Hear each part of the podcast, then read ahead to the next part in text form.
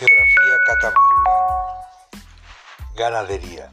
En la actividad ganadera se destaca la cría de bovinos con una existencia aproximada de 240.000 cabezas.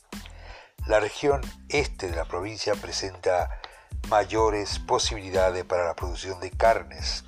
En esta área se realiza la implantación de pastura en la primavera y el cultivo de granos bajo el régimen de secano.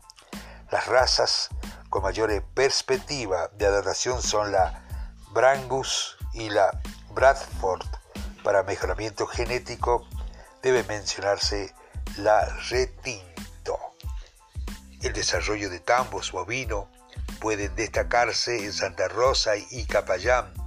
La producción de esos departamentos puede estimarse en 1.819.700 litros. Los Camérido han generado interesantes proyectos productivos.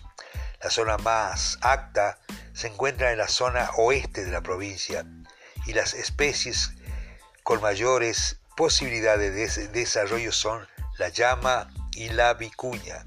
Se estima que existen cerca de 35.000 cabezas de estos animales. El principal destino es la obtención de fibra para la confección de tejidos artesanales. Las provincias del noroeste argentino han sido beneficiadas por una disposición de la Convención Internacional de Especies Amenazadas de Flora y Fauna que levantó la provisión de comercializar la fibra en el mercado internacional. A su vez, esto permite la obtención de créditos para el desarrollo de la actividad. Prácticamente todo el territorio tiene condiciones para la cría de cabras.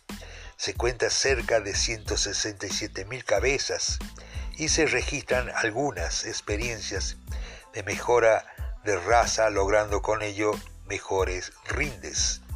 La cría de caprinos tiene como principal destino la obtención de subproductos como leches y quesos, para los cuales Catamarca ha ganado su espacio en cadena de comercialización del ámbito nacional.